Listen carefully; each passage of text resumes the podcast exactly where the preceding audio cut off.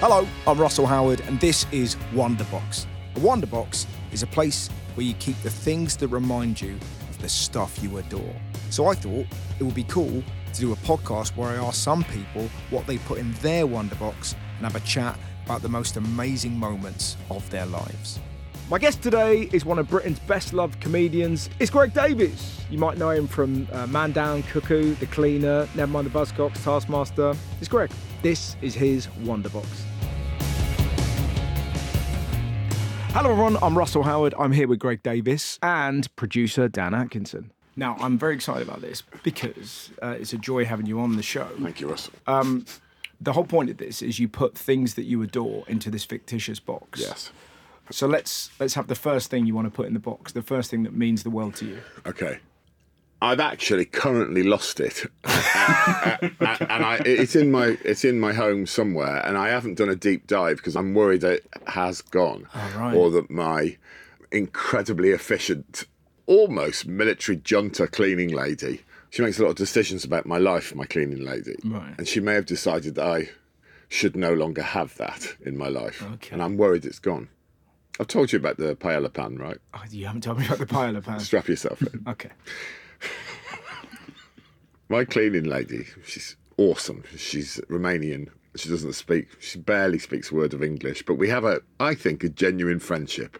It's one of physical sign language, Right. but I really think we get on. yes. But she sometimes makes hard decisions about my life Yeah. without consulting me. Right. I went to Spain a few years ago Mm. and I had some paella.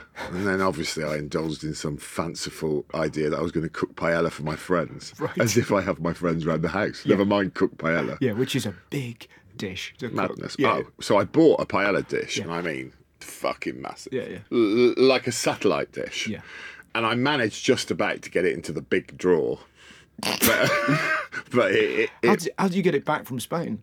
oh, I bought it in England. Oh, phew, right. Yeah, yeah. I came back. I was going to say, yeah, yeah. I came this back. country's with, great. I came back with wild ide- Yeah. ideas of Spanish cookery. I don't even like Spanish food. I don't even like paella. I just like the idea of the fanciful notion of friends sitting around a table and me presenting a big thing with prawns and bubbling rice and everyone going, "Oh God, Greg's, you know, he's Yeah. not just a one-dimensional comic. He's Oh, this- please. got this whole hinterland of Yeah, it's Spanish the cookery." Pied Piper of Paella. Exactly. the, the, tre- the treble B. anyway, obviously months, maybe even years passed, maybe two years passed. Yeah. And then I was having some mates round. And normally when m- my mates come down round, we just get drunk like we're teenagers. And I thought, I'm going to make a paella. I'm going to... So I went to the big drawer. It's gone Yeah. right? And for it to have gone, loads of pounds would have had to have been removed. And there's nowhere else for it to go in the flat. So I have a, a quick look round. Nothing.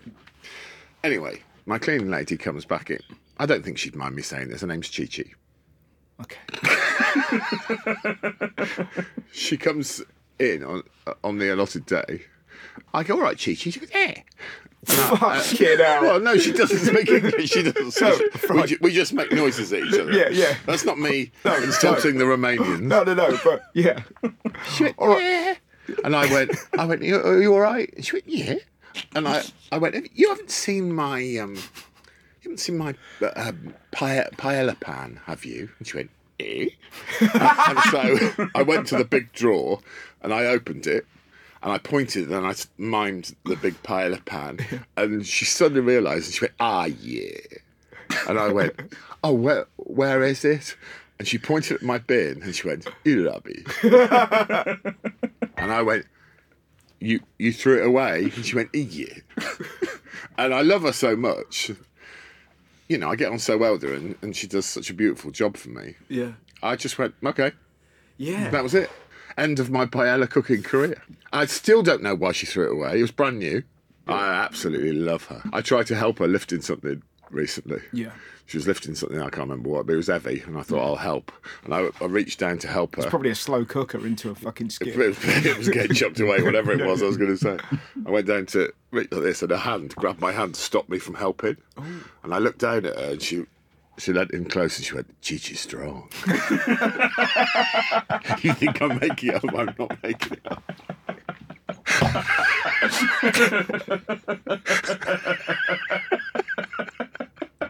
It's I j- it's too perfect. It's, it's it's the hand on the wrist. on my life. on Cheese my- cheese drop. On my life. Oh God.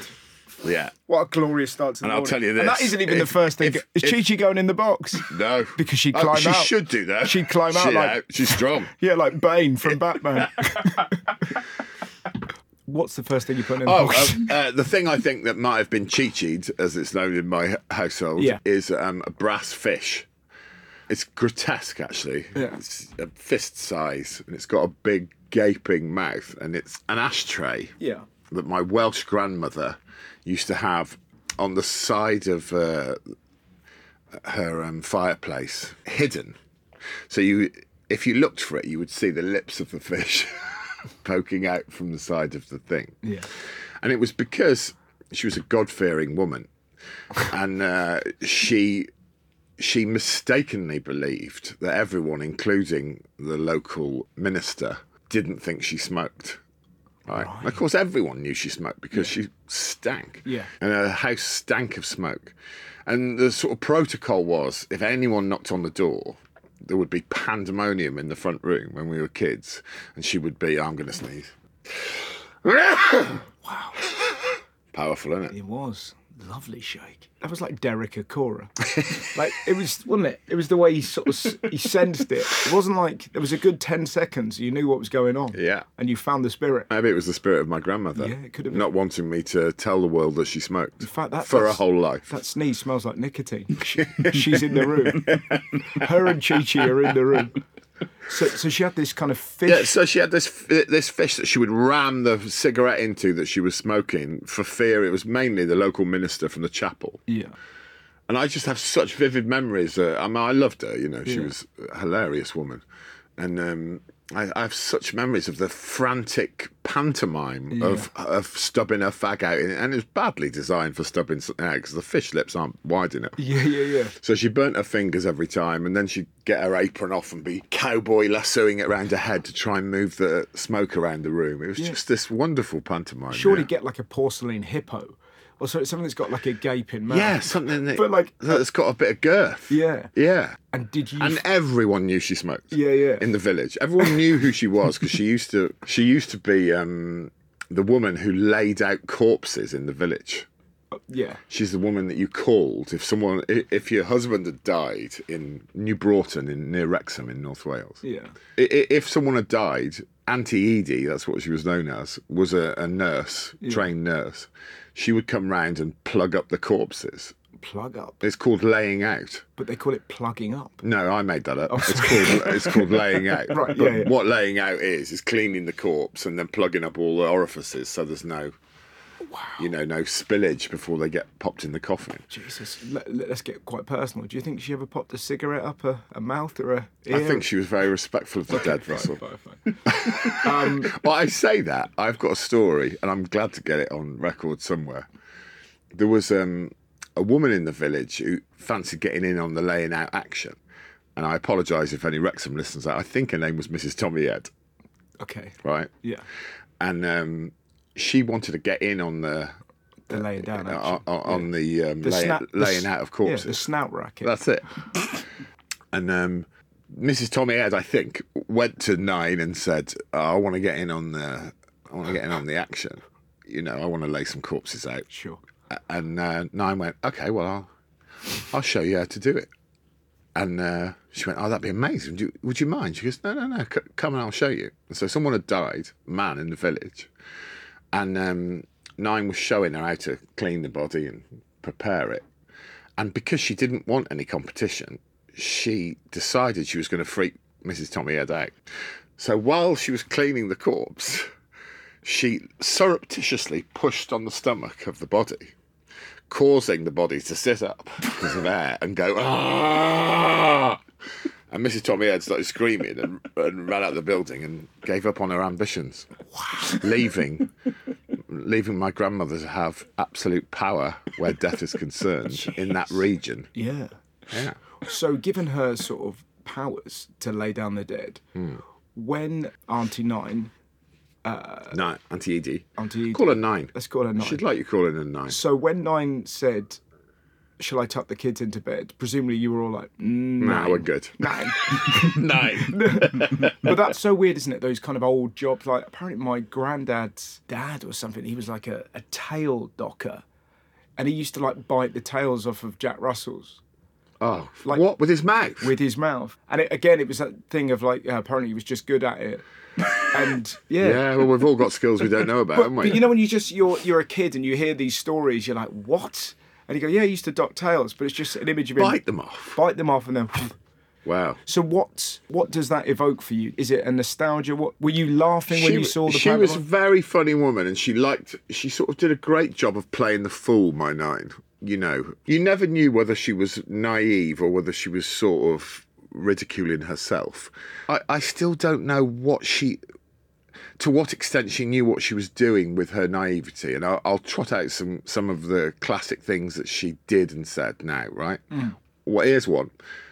Um, my mum used to make corn chocolate cornflake cakes when we were kids. Splendid. We went to Nine's house once, and um, she was outside coughing on the lawn, and there was p- black smoke billowing out of her bungalow. Yeah. And we all ran away. What the hell's happened? And she said, I've, I've had a fire, I've had an accident, I've had an accident.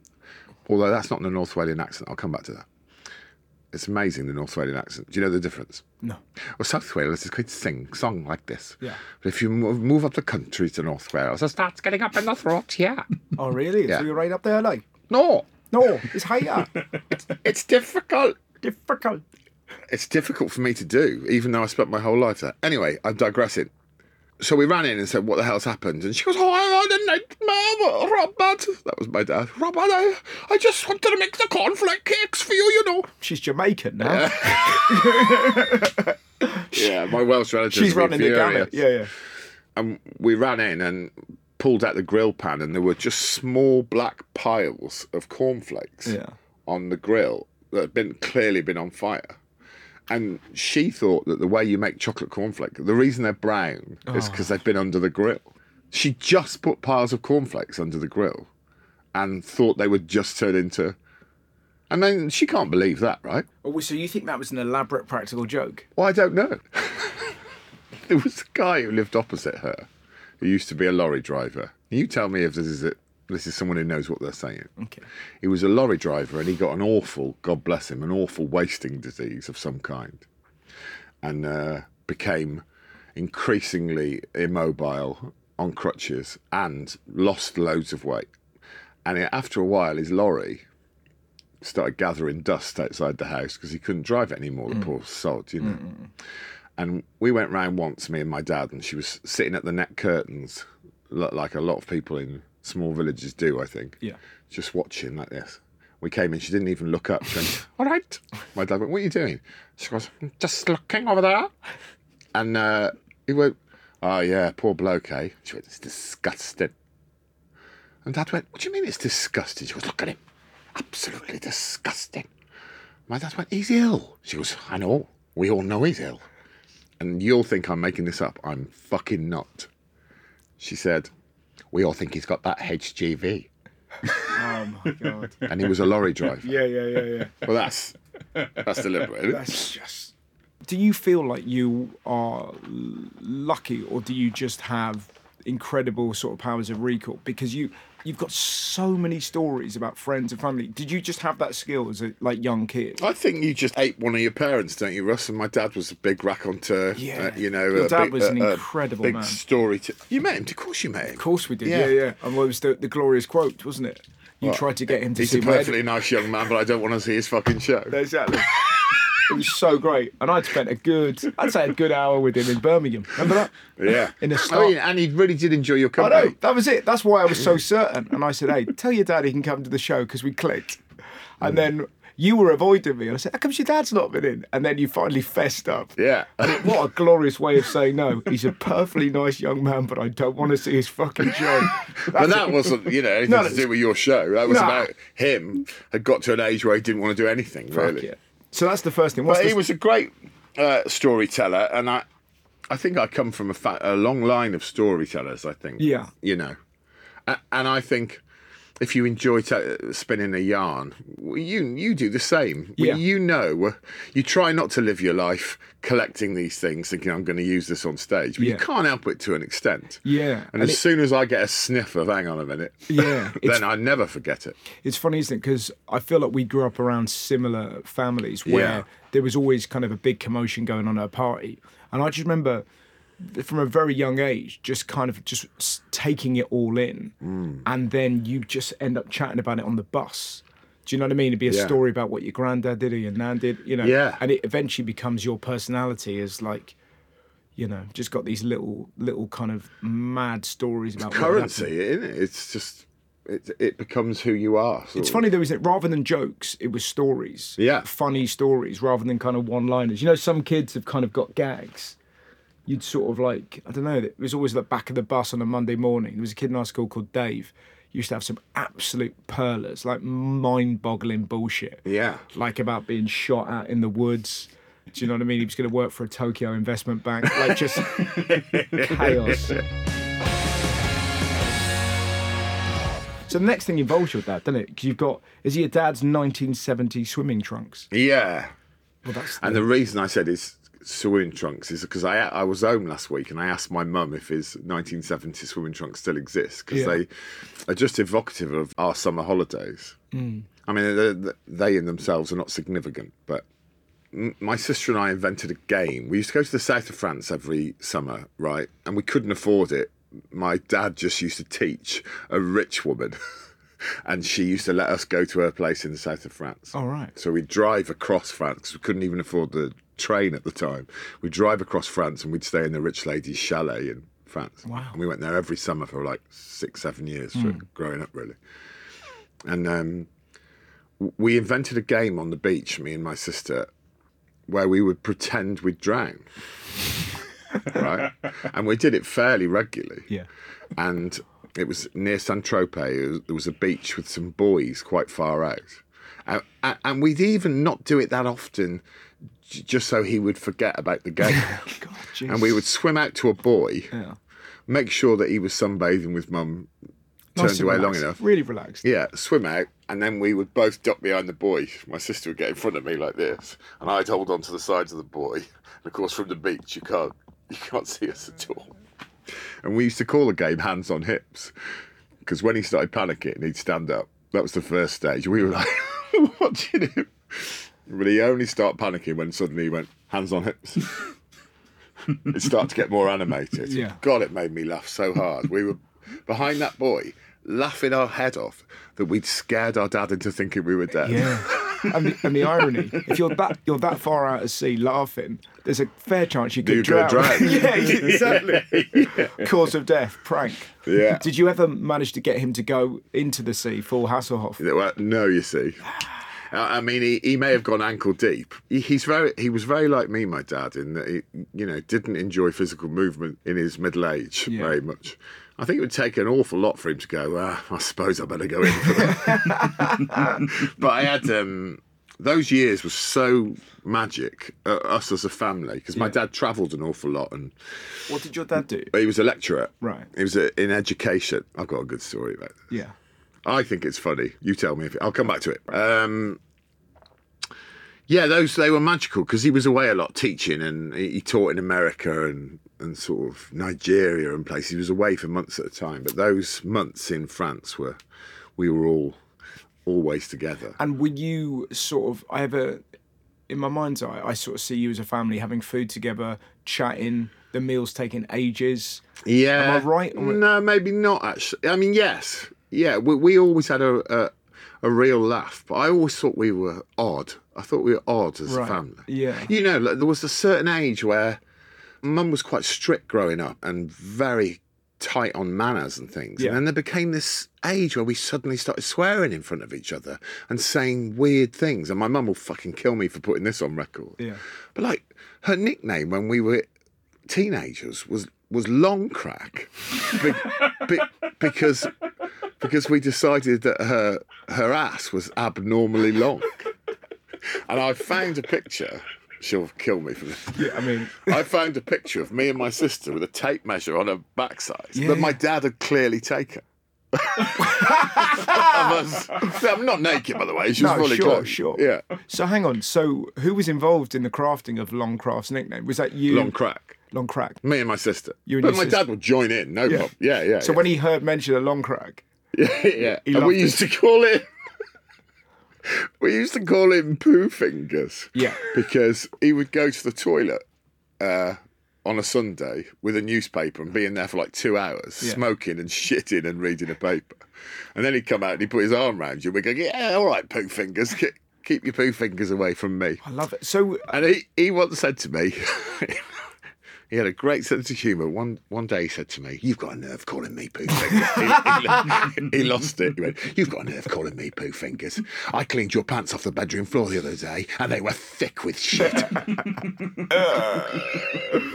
what? Uh, what time of the day was that that he, he he attacked you with your pants being thick with shit? thick with shit, I don't know. I can't remember. But I just remember it being funny that he had a cut off point. But I do think we were very sort of we were odd in the way that we spoke to each other past a certain point in the teenage years. It became and it's my I imagine it's my dad's doing, but it became a free for all with my mum trying to k- keep a, a level of respectability, you know, keeping the public face of the family. Yeah. But we had a, we had a laugh, but it was chaos, you know. I remember the, the times when you realised your family were peculiar was when you went around your mates for tea. Yeah. That was a real leveler. Yeah. As to kind of go, oh, what? Okay, this is this is a different way of doing things. Yeah. I, don't- I remember. I remember specifically going around my mate's house, and you know when you suddenly go, okay, this clearly isn't a phrase that everyone uses. And my mate, he drank from my cup, and he said, "Oh, sorry, that's your cup." And I said in front of his mum and dad, so I went, "That's all right, mate. We're all from the same hole." Oh, Which was one of my mum's, but but I never re- re- I never understood what it meant. But like aged eight, that was a regular thing. If you accidentally ate from someone's plate, we're all from the same hole. Yeah. And then back to eating. But it's such a disgusting phrase. It's awful. Hole. Yeah. You're from the same hole, can't it? You know. Well, my- the- see, my mum was the marshal of stuff like that. Right. She would not let that get out of the inner circle. so we would see. say bad things to each So other. long crack stayed in the house. oh, Christ. If Long Crack, I mean, I'm going to be in trouble now. Yeah. Uh, if Long Crack had got out, But the we we had to appear normal, but we were never a normal family. The, Yeah. the, the stuff that. Well, you know what? We played. Oh, I was going to tell you something else, wasn't it I? was about your dad, and you said you'd come back to that. Ah, God, what was It it? was about the uh, the trunks. It was Yes, I, I will come back to that. okay. Uh, Dan, put a pin in that. Yeah, and uh, this is how you can remind me, Dan. It was about uh, my dad working on some Caribbean islands. Okay, let's uh, let's approach that sideways gingerly. But we, no, no, you're safe. It's cool. Are we? We um, but He's in, my the, dad. he's, he's in the back of one of the little adverts. But you know that that idea of wholesome family meals. Yeah. I mean, that never happened. We, we did sit round and, uh, uh, and No, I eat- imagine eat it's together and chaos. have a laugh, but it's it's chaos, A- and it's my, you know, my dad amusing himself by making up lies, stuff Yeah. like that. That's something I never understood about my dad. He would lie to us, but not enjoy the lie by going ah at any point. He would lie, we'd believe it, and that would be his enjoyment. Yeah. I had an uncle Frank from Wales who lived opposite uh, Nine, all right? And he used to work in a colliery and he chopped one of his fingers off. And I, as a kid, I was intrigued by the fact that he had a finger missing here. And he was lovely, but a very straightforward, simple man. Yeah. So he spent his whole life down the mine. He chopped his finger off down the mine. I was in Shrewsbury long after Uncle Frank he was long after his death. I was in at home with my parents. My dad in retirement now. We went to Shrewsbury, me and my dad for lunch. And we were sitting down in the park, and in Shrewsbury there's this huge private school on a hill where Charles Darwin went. You know, a sort of an illustrious private school for 150 years. And we're sitting there, and I went, "It's an amazing building actually, because it's actually on a hill overlooking the River Severn. It's incredible, you know." So it's amazing that uh, uh, that school, isn't it? He goes, yeah, yeah. He goes, you, you wouldn't believe your uncle Frank went there, would you? and I went, fuck off. And he went, he did. I went, fuck off, Dad. Uh, uh, Frank worked down a mine and he chopped his finger off down there. He goes, I know. He did end up in the mines, but I'm telling you, he had a first rate, he won a scholarship and he had a first rate private education. I went, this is horseshit. He went, I'm telling you. I went, well, let's just leave it then. So we carried on our date. Maybe three hours later, we're driving back to my folks' house, And my dad's got a cousin, Gordon, who's uh, uh, still alive and is a hilarious man. And he ran a carpet shop in Shrewsbury. And my dad goes, Oh, hey, let's nip in and see Gordon. And Frank was Gordon's dad. Right. So we go into the, to the um, carpet shop, and, and Gordon had a little area where they used to go for a fag. So they were having a fag, and they, we were there for an hour. And um, then as we're leaving the shop, uh, we're literally going out. Uh, the doors tinkled, and my dad goes, "Hey, hey, I've, Frank, b- before I go any further, Gordon, I'm going to turn away from you because I don't want to influence you in any way. Tell Gregor, where did your dad go to school?" And Gordon went, well, I mean, God, for all the good it did him, he went to the big private school on the hill, didn't he? And I went, fucking hell, did he? He goes, yeah, yeah, he won a scholarship and he went there, of course, but life changed and he ended up down the mines, but that, that's where he went, all right. And I went, bloody hell. Cut to, it must be 10 years later. My dad's now dead. Gordon tells me that my dad had rang him from the park, r- rang him from the park and said, in about two hours, I'm going to I'm gonna come in. And I want you to tell Greg that Frank went to that school. And my dad didn't even live to enjoy the life. Yeah, but see, that's the majesty of that. Quite up, wasn't it? because the laugh you get th- uh, is there a deeper lovelier laugh than your dad's passed away and he's got you Yeah. and and you're just like yes, Yeah, it's you beautiful bastard, yeah yeah, yeah. but and presumably it feels like your dad was one of those guys there must be thousands of those I don't know. I, I, I sort of feel like my life's been like the Matrix. Yeah. Yeah. Just so many lies have been told to me, and I've lived this existence. Yeah. have you ever popped those but trunks what- on if you don't mind me saying I, I, I was looking for him at home because that isn't it funny how something becomes so symbolic of that period. Just Yeah. that he had these very distinctive, awful seventies, you know, tight. were they blue no, no, they're striped black and red. Right. You know, figure hugging. Yeah. Sort of, you know, sort of thing. I mean, sort of things you'd see men in adverts from the fifties wearing. yeah Yeah. and did long crack have special costumes or Lo- just to accommodate Long crack used to wear all in ones. yeah They were what was in in the sort of eighties. That's what it was long cracks vibe. right what's the uh, what's the next thing Sorry, before we move on to the next thing, can I just ask, before he passed, your dad, did he ever go to the West Indies? It's a great question. Well done, really Dan. nice, Superb. Dan. Yeah. I think this is funny. I don't know whether my mum will agree. I think it's funny, and I feel certain that my my dad found it funny. Mm. I never got to ask him, but at the height of his international work, Oh, what a great yeah! he, he was working in various countries and he was an education specialist. And he got a, God forgive me, I can't remember the group of islands, but there's a small group of islands in the West Indies that are a country in their own right. My dad got a call in the 80s, maybe early 90s. The Prime Minister of this small nation state of Ireland would like you to design their education system. Wow. And my, dad really, really knew his shit. You know, he was an international education specialist. Wow. And so he went and met the prime minister, stayed on this island for two months, three months, and from scratch designed them a new secondary, a primary and secondary education system. Wow. You know, that's a legacy, isn't it? It's unbelievable. Isn't it? Cut to 25 years later, my mum and dad are on a cruise. My mum thought, I'm going to get in touch with the Prime Minister's office and see if he's still around and see if he'll meet Bob to reminisce about the, that momentous time. And sure enough, the Prime Minister's office get back to him and say, you know, obviously the Prime Minister's long retired, but he does remember your husband and he'd be happy to have tea with him. So, didn't tell my dad. Got him onto the island.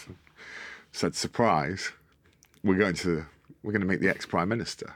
You know, and obviously my dad was delighted, and they'd done they'd done a job. They put tea out and cakes and things, and he sat and they rem- they they chatted for an hour. You know, and he was um, a very eloquent gentleman, the prime minister, and it, wonderful, right? And then right at the end. My dad made reference to the education system that he designed, and the prime minister went, "Oh yeah, we didn't use that in the end."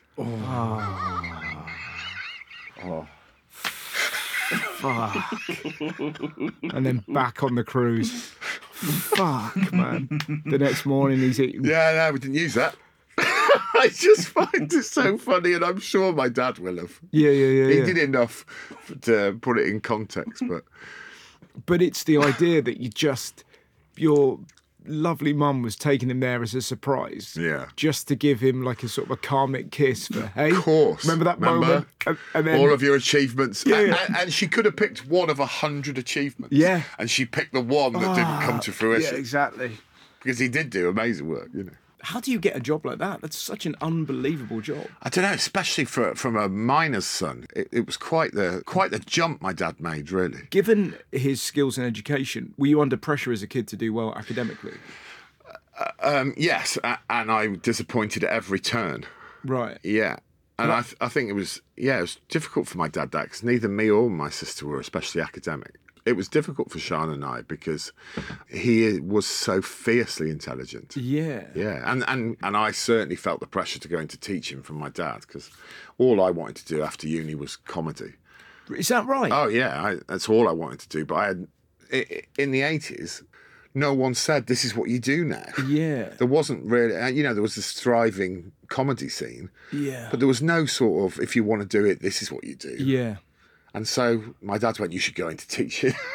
But it's given you're such a natural, God, it's so odd to think that I didn't know that. I thought you just it was like this moment where you just thought, right, bugger this, I'm gonna I'm gonna have a different spin. I didn't No, know you wanted it. No, from- all I wanted to do. I, I mean, from primary school, uh, my main motivation was trying to make people laugh. Yeah. and it was how I certainly how I held my dad's attention. so g- given given how miserable you were and you've described it when you were teaching, Yeah, that moment when you first found comedy, yeah. that must have been quite emotional for you. Y- It very, uh, and you would think it would be, um, you would think it would be a happy time, but when you've left something too long, like I didn't start till I was thirty-three. I know you you were on the circuit when you were nine, but like I was thirty-three before I even contemplated doing it. So I, you know, I was I was knocking on, and I, I think that because I'd left it too late, and because the ambition had gnawed at me for my whole adult life. Oh wow, my whole life. It felt like the stakes were so high to me Oh, that I really? didn't enjoy any of it. And I was talking to someone, I was talking to a stand up last night about it. I think Glenn Wool. Anyway, the stakes felt so high that all the way through those Edinburgh years, wh- when we were going through the, the, the, the circuit and I was in Clang and stuff, you know, I was just stressed and unhappy. Hmm. you know, it's only in very recent years that I've in, started to enjoy what I do for a living.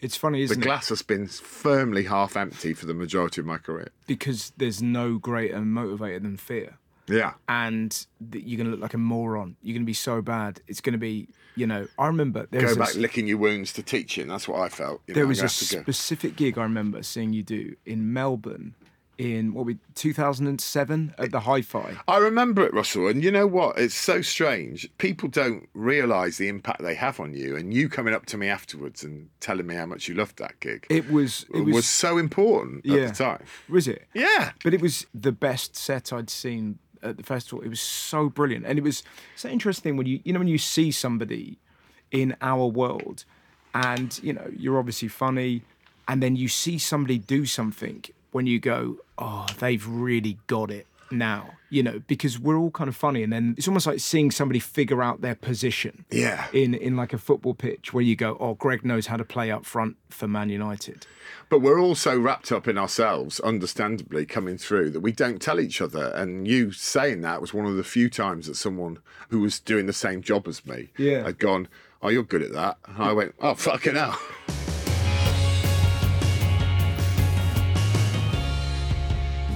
What would you like to pick? What's going in the box next? I just probably would put one of the cars in my life in. I've had a lifelong obsession with cars, and it Yeah. came from hanging out with my dad, who was equally obsessed by cars. Yeah, so you've got three cars here. You've got your mum's Hillman Imp, your Yeah. dad's Yellow Rover, and your Renault 18. Yeah, I'll do in reverse order. My Renault 18 was called the Claw. Oh, yes. And um, Why? It was so dangerous. I, I drove it when I was like 18. So, was it a small car? Four door family car, awful. But it was called the Claw because uh, every morning um, it wouldn't start when I had to go and teach. Yeah. Every morning it wouldn't start. And the only course of action I had was to get Jeff out of bed, which is good because the fucker Um, I came home once and he was in my dressing gown eating my food. Fucking incredible. After I taught those cunts all day. And did you like him so much that you let him get away with that? No. I, I put a lock on my bedroom door in the end and I kept my food in there. Anyway, I would get him out of bed every morning and go, the fucking car won't start. And he'd come out in boots and his dressing gown and he would push me up the road on his own and I would bump start the car every morning. And one day, and to, to this day, I don't know why. One day I could hear him behind me puffing and wheezing, pushing it along before I bump started it. And he was just repeatedly shouting the claw at the top of his voice. All right. He was just going, the claw! The claw! and so it was called the claw from that day forward. I don't know why. But and presumably you're going to school that day, just laughing at the fact that you you can see your mate in the rearview mirror. Yeah, yeah. Wearing your dressing gown on his way to eat your golden grahams. That's it. Shouting the claw in your brain. Shouting the claw over and over again. I, I- I found out it's a Motorhead song, the claw. Right. So he was quoting Motorhead, but Yeah. I didn't know that at the time. So it just became the claw. I loved the claw. But cars, uh, you know, cars generally. Are you uh, uh, what's that phrase? You're a petrol head. Well, well, I'm not in that I don't crave the grunt of uh, of power. I've always seen ga- I've always seen them as when I was a kid, all I wanted was a den, right? That was my whole childhood obsession was a space of my own because in our house there was no space of your own. Like bedroom doors were booted open first thing to be cleaned, you know. There was no place. It's interesting, I think. Like, like in my sister's house, my, my niece's bedrooms are sacrosanct and, and not to be entered because they've got their own space. But when I was growing up, it wasn't a thing that Yeah. kids need a space. Yeah. And I think I've always seen cars as a den on wheels. I see. And like recently, in recent years, I've, I've probably told you I've bought a motorhome. Yes. And I think it is just the fulfilling of a lifelong ambition to have a space that no one else Yeah. i- is entitled to be in. And I've always seen cars as a den rather than a sort of, yeah, let's get the power, let's get this gassed up and start. Yeah. You, you know, I just see them as a A sanctum. a- as a s- safe space of that's just mine. And the more gadgets a car had, the better. So I spent my whole childhood trying to talk my dad into buying a car with electric windows. Yeah. That was the big obsession. And the Rover that, I've, that I wrote down, the- the yellow Rover, that uh, it had cunt as a number plate, CNT868T. yeah. And um, it it had electric windows, and I just used to go and sit in it every day and just put the windows up and down, Yeah. like a like a like an old school village simpleton. Where's Greg? He's hanging out in the cunt. He's just putting the windows in the cunt up and down. It's so I funny. love that car. but it's I presumably that exists now, but that wide-eyed bafflement and astonishment at things like electric windows. I remember the first time we got a microwave in 1988, and it that genuinely be being an extraordinary moment that we Yeah. all put a potato into the microwave, Yeah, and all stood round, right? stood around and watched it. Uh, Yeah. and then Mum got it out, and we kind of all ate a bit from it, and. But it was like we were discovering fire. It Yeah. was so it's hot. It's a bit hot in it. It's a bit bit hot. But just Exactly. but it was so And the idea that you would need to automate Windows Yeah, yeah. when all it was to put it down was this movement for Yeah. a few seconds. I- If I was being particularly negative, I would say that things like the invention of electric windows were the tip of the iceberg of of the automation of society. you think that was the beginning of the end? I, no, but I, I, I sort of do. We don't need to have a button that puts a window down, right? That's just people sitting around going, well, we've designed the car. Well, let's start fucking gilding this lily. Like imagine telling some of your your uncles or your kind of your granddad that one day you'll be traveling in a car that could heat your bum to the setting of your choice. Right? and, and heat my hands. My car's got a heated steering wheel. Is it really? Yeah, I mean, what the fuck is going on? and I do think, I, I wonder how these technological advances are, are, are uh, impacting us. Do you have fantasies of going off grid? I um my mum's not been well lately and I, so I've spent a lot of time with her and to kill time the other day I did some wood chopping and I spent the whole day cutting back a wooded area in my mum's garden and opening up the view and then stacking the logs And I can honestly say it's the happiest I've been for 10 years. And I think it's because we don't do stuff anymore. Yeah. We don't physically do stuff. It's isn't it? It's sort of that depressing thing. Like my granddad's nickname was Ticker because he could fix stuff. So I Right. used to call him Ticker. And I remember the first crash I had was my Peugeot 205, and I accidentally hit a s- a snowmobile that was trying to get rid of snow. I sort of like skidded into it. The only day it snowed in 1997, it was like the slowest crash ever Wow. properly knocked the front of it. And within two weeks, my granddad had fixed the front, sorted out the the kind of bumper, everything. So it Yeah. looked like nothing had happened. Right. But that would cost me now thousands to repair everything. And my granddad was like, "You got to do this, pop it out." You know, I just don't have any practical skills. Who does these days? No. Well, I want them. Yeah, I want to rewild myself, Russell. You know, I really loved that day gardening. I it's think. it's funny as well. Like, given that my wife's a doctor, I find myself, you know, I read about stuff stuff you can do to kind of you know make you better. And one of the things I read about was a thing called earthing, which is apparently if your feet are always touching the ground with no shoes. Yeah. I've heard about it. Yeah, yeah, yeah. Well, of course, yeah. We're in we're in similar lanes. You and I. Yeah, yeah, yeah. That that that's, reduces inflammation, but as a consequence, you do have to walk around barefoot everywhere. Yeah. And, That um, makes you ill. w- well, it, it just gives you a lot of looks. Yeah. And your wife's family are like, why is he doing that? It's just, he just he's read a book. He's read a thing. Yeah, yeah, yeah. Yeah, I'm faddy as well. Yeah. but she, well, you've got the thing that I encourage you to buy, the uh, infrared light I machine. still use it. Yeah. Even though I've been told by not just your wife, by several medically trained people, that there's no medical validity to sitting in front of infrared lights, I still sit in front of it. Yeah. topless. I don't know why I'm No, topless. no, same. T- topless, and I'll roll my pants up to get as much skin as possible. There you go. But the line that got me is my wife looked at it. I, sh- I showed her the online brochure for it, and she said, It's like something from Brasseye, you fucking idiot. Yeah, yeah. Which is, for a certain generation, it's the perfect. You're like, oh, jeez, I've been tricked again. But that's it, you see. What what both of us should be doing rather than sitting in front of an infrared light box is we should both be out chopping wood. I think you might be right. I do think that's the case. I think they'll they'll definitely become. I presume this exists already, but there will be places where holidays, hotels, the whole point of which is to right hand your phone in.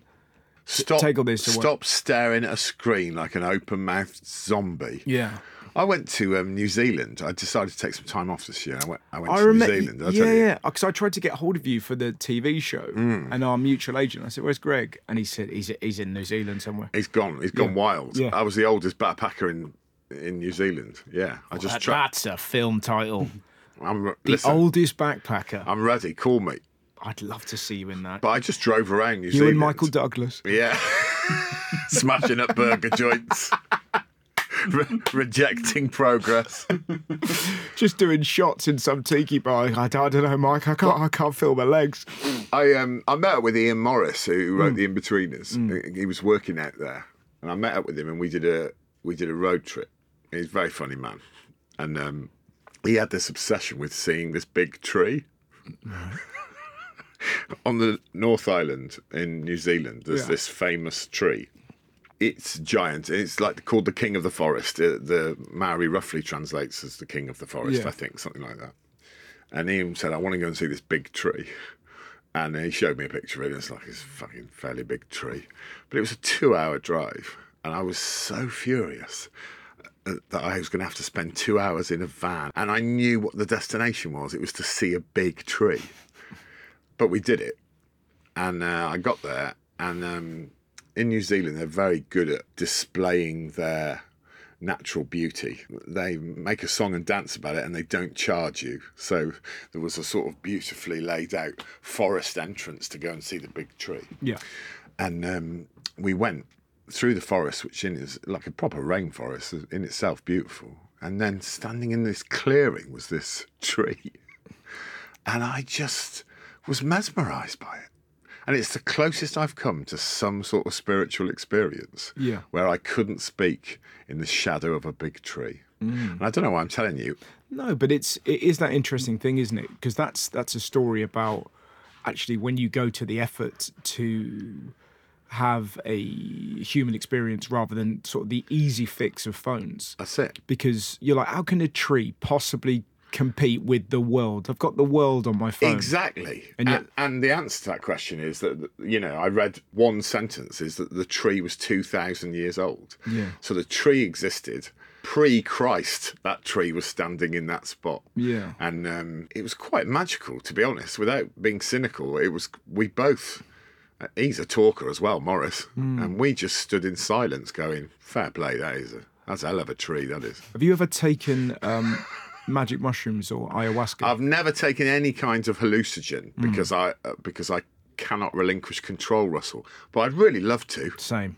I'd lo- I'd love to. Uh, if someone could say you'll definitely be all right, That's the pickle, isn't it? I'd be banging them every other day. I think. Wh- When I was at, at uni, Jeff, who used to push the claws, Aye, bastard. Ow, God. Coffee out of my nose. That's a new experience. Ah, you sod. Jeff the claw the claw pusher. Yeah. right, pre claw, pre teaching, when we were just at uni together, we decided we were going to take some acid. And I had um, a scouse mate who uh, c- could hook us up. Right. So we bought we bought two tabs of acid, and we were due to to take them this weekend. And then someone got ill. I think my dad. I, I I think my dad was having heart surgery actually, and it was all quite sudden. So I had to go home. So I left Jeff with my scouse friend to to have his uh, trip experience, and I was home for forty eight hours. Yeah. Everything was all right. So I came back on the Sunday night, and they were due to to take the acid on the Friday night. Yeah. And I went in and, and I went, Where's Jeff? Where's Jeff? I was like excited to find out, you know, this wonderful journey he'd been on. And um, my housemate went, You, bet you better go and see him. you better go and see him. He's in his, his room. And I went, Okay. And I went upstairs and Jeff was in a fetal position in his room. And I went, You all right? And he just went like this, pointed. And next to his bed, there was a, an A4 pad and it was full of mad writing of his that he'd written while he was on his acid trip. Wow. And it started, Dear Greg, as a friend, you must never take this poison. God. that was uh, the, the opening. And then, you know, he obviously, he just, lots of people have good times. He'd obviously just had a bad trip. What But there were whole A4 pages, Russ, of every second lasts a year, every second lasts a year, every second lasts a year. And that's, you know, a big factor as to why I don't, I've never indulged in it. Well, every second lasts a year. Sounds like sh- that sounds like Shropshire. Is there? I mean, let's not fuck around. You, you've experienced Yeah. But at least that year's out in the woods. Yeah, man. Jesus. So what's what's the next one? Well, I suppose it's the the corner bench of the pub in Wem in Shropshire called the Castle, which is still there, and you know I'm I, I could tell you a hundred stories about the castle, but those two years when you first start drinking, Yeah. you know, and in Shropshire, like being really rebellious was starting drinking when you were 17. I wouldn't know where to start. All me and all of my mates grew up on that bench, sitting And- in that. What was Corner. it? But w- w- is it because you could see the whole pub Yeah. and and you could just Not that we were looking, it was just our little gang in the corner. Yeah. And we were there every weekend, sometimes every night, just growing up. And it hasn't changed. And the landlord at the time, Rob, there was no closing time. yeah There wasn't a lock in. Yeah. There was no closing time. and I remember as a teenager seeing Rob, who was probably in his 50s, with his head in his hands at half two, three o'clock in the morning because he was depressed that we weren't leaving. But he didn't kick us out. he was like, oh, they're never going to go, but I guess I'll just wait until their spirits are broken. yeah. And So they- it was just this always open fun palace for me and a group of stupid mates to sit in the corner. can you remember the first time you went in? Yeah, because I was shitting myself because I was only 17. Yeah. Like, you know, And you, you had that I- to me was an act of such rebellion. you had ID. No, I didn't ask for ID. Jesus Christ, there were people three, four years younger than me drinking in there. See my manoeuvre because I was young looking, and you know when you just look back at photos of yourself and you go, I don't know what that was about. When I was 17 i used to go out in like the, the stuff you'd wear to like a family wedding Yeah. like like like neat trousers and a and a and a, and a blue shirt, with plates. You have plates on the front. like proper. Yeah, yeah. And a, and a pair of like smart shoes. Yeah. As if I was just popping in, like from my job in admin, and it didn't work. And then I'm outside dressed like I'm an estate agent. yeah. It was, but do you know what I mean? It was all these manoeuvres that you try, and one of them, like I, remember- I just vividly remember it. My mates were like, "Why, why are you dressed like that?" And I was like, "Watch and learn, you morons," like that. And I had a, even a tie, but I didn't have the tie on.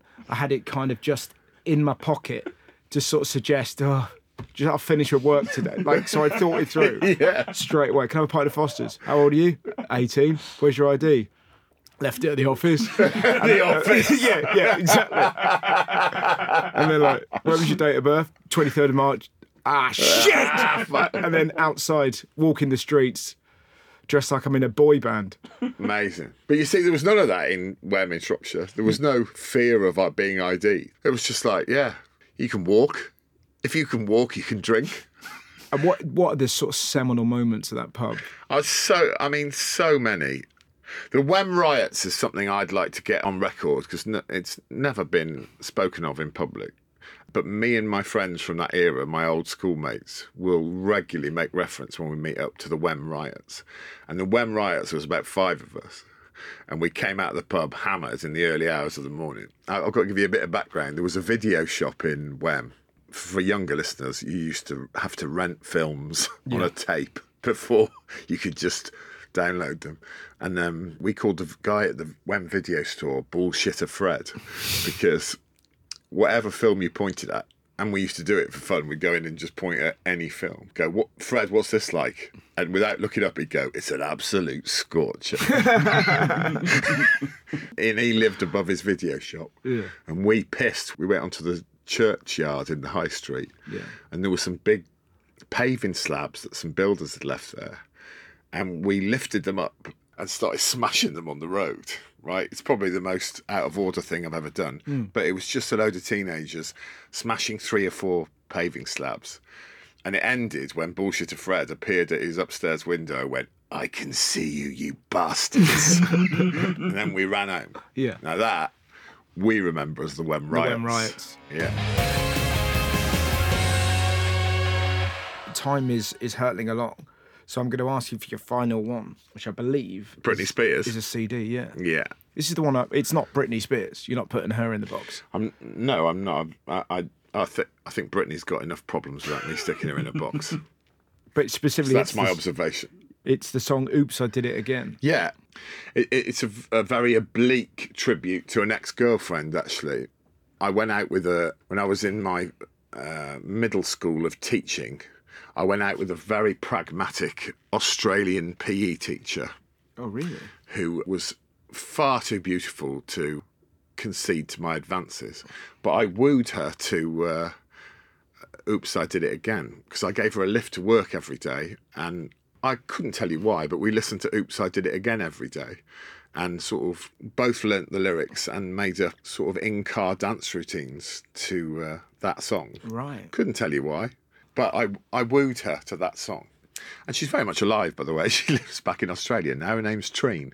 And she may not even remember this, but I think she is in large part responsible for me starting stand up finally. Really? That's why I put it in because she didn't understand if I wanted to do something, why I wouldn't just fucking do it. Right. That was her Yeah, yeah, yeah. um, that was her attitude, you know. And we only uh, went out for a year and a half or something. But during that time, her default thing, whenever we spoke about it, was, "Well, you want to do this thing? Why aren't you doing this thing?" It's like Yeah, yeah. mad. And has she seen you do stand up? Um, yeah, I think so. I haven't seen her for a long time. Or we every now and again we get in touch, but she's back in. Yeah, has a whole life in Australia now. But um, Isn't it funny though that these people sort of drift into our lives, and uh, that's probably inconsequential car chat from her. And, Yeah. And yet it resonated with you so much. You're like, uh, yeah, that, I've got to do stand up. Just do it anyway. So what's uh, what's going on? today? You know Yeah, what I and, mean? and I I wonder because I've never actually directly spoke to her about it. I wonder if she realizes that Yeah. you know the impact it had. Her sort of. Have I ever told you the flotation tank story? Oh, y- no. Right. For my 32nd birthday, she bought me a go in a flotation tank. Yeah. Because she said, I quote, I thought you'd be into that sort of shit. Yeah. Right? Yeah. Not that she had any interest Yeah. in stuff like that because she was a runner, practical woman. She wanted to see the world. You like lying down in salt water? Yeah, I mean, it's the sort of bullshit you'd be interested Get in, in was there. the sort of, Yeah. you know, attitude. So I did it and I thought, I'm going to have a real go at this. I'm going to really enter into the spirit of this. Okay. And I fully immersed myself in the experience for does an that mean? hour. I, I like really did what I was told by the saltwater therapist. Yeah. I lay there, I emptied my mind, Yeah. you know, and it was quite trippy and odd Yeah. and um, she did it as well. Then we went for a meal. Lovely. Next morning, I woke up. I couldn't stop crying, Right. right? For no apparent reason. I was just in tears, and I remember I go, "What the fuck's wrong with you?" I went, "I, I don't know. I don't know." And that was sort of maybe Thursday night. Friday, I'm the same. I'm teaching, and I'm like fighting back the tears the whole time. It sounds made up, Russell. No, no, no, no. It's all true. Yeah. Saturday morning, I'm the same. I'm fighting back tears for no good reason. And um, she's like, "You're going fucking mad." and I, went, "I went, I know, I know, I am." And uh, she she was going to a barbecue with some friends that afternoon, and she goes, "You better fucking." and if she's listening, she'd be so horrified by this impression because she's really feminine and lovely. She's not. She's not crocodile Yeah. Dundee. I mean, you've made us sound like you've made us sound like an Australian pace bowler. Yeah. she's, she's nothing like that. Oh fucking hell, mate! It's early. Just pitch line and length, you fucking galah. She um, uh, she said that she was going to a barbecue and I should come because I was clearly losing my mind. I need to get out of the house. yeah, but stay away from the fire, you fucking bellend. That's it. So I'm at the barbecue, yeah, yeah. fighting back tears still, and um, I overhear this hippie woman. There's a woman in one of those generic paisley dresses. And I hear her saying that she runs the flotation tank centre, and I'm on her. I'm on her like a puma. Yeah. And I literally uh, held on to her. I was like, "You've got to help me." I, I did one two days ago, and I'm going fucking mental. And she took me into the corner and went, "This is totally natural. It's totally understandable. Um, a lot of people go through this when they do a flotation tank." And I went, but why? She said, well, usually it's because um, there's something that you're battling with subconsciously. It could be something you've never done in life, you know, an ambition you've never had the courage to follow. That was literally the first thing she said to me. And she said, is the one? And I went, well, yeah. And she went, mm, I would, I would think that's it. And you know, until you resolve that, it's always going to be floating about. And then in the weeks following that, I just couldn't shake the feeling that I, I, I hadn't had a go at the thing I always wanted to do. And then I had this woman next to me in bed going, Why don't I fucking do it? fucking pussy. I love it. Not that she swore, by the No. way. Again, not her in the you slightest. just, you just, isn't it amazing? You just needed that person in your life Yeah. to push you off the cliff. And I applied for a stand up course. I Mm. found a stand up course. And finally, at age 33, I found that. So there is a place you can go. Yeah. So there is somewhere where you can go and meet people. and it was like in that, co- was it, that was someone you did with Rod Gilbert? yeah, yeah. Marek St- Steve Lawlord, Hall. Steve Hall. Yeah, yeah. And then at the end of it, you would do. You did your first gig Yeah. in front of your peers, safe. And how was that? That first gig? Oh, you know, terrifying. I always, I thought it went well, and I always remember we all met up. We became mates, and we all met up Mm. and sit around the circle, and we s- sort of had this, you know, open. Let's let's talk about our first gigs, and let, Yeah. let's talk about our observations of each other's Yeah. things. And everyone was going around and saying, "Oh, I loved your gig, and I, I loved what you did with that." And I remember very clearly, and it's sort of the start of our friendship in many ways. Rod Gilbert going, "I got to say, Greg, you must have been disappointed by yours." And I went, eh? He goes, well, you know, you've been so funny on this course, but you know, the first gig, I mean, it didn't, it didn't, it wasn't up to scratch, was it? Yeah, isn't that funny? But I, cause, because Rod was one of those guys that just came, he came out of the blocks. Yeah. Like on stage in a way that's y- you're. But he didn't on the course. That's the weird Oh, thing. that's interesting. And, uh, and and he would tell you this himself. Yeah. That throughout the course, he didn't find a voice at all. Right. And his first gig was pretty naff is that right? observational stuff. Okay. And then he went home and thought, I've got to reinvent myself. So he went home and he tapped into another aspect of his character. And then suddenly everyone was like, fucking hell, what's Yeah. happened to him? He found his voice within two gigs. But Yeah. throughout the course, he struggled, which Isn't was that really interesting. Yeah. But and from that moment, there was no turning back. That was you doing stand up. yeah. Yeah. A- And I filled out the form to go on that course, and I left it in my car for weeks. in the claw. Yeah, and Trine, the, the aforementioned Australian, saw it and went, Is this, she picked it up and went, Is this that fucking application, that course? And I went, Yeah, I haven't got round. And she said, Stop the car. And she posted it. So, It feels like in some way Treen and Chi Chi are connected beautiful. because Chi Chi helps you get rid of things Yeah. and Treen makes you start things. She made me start something.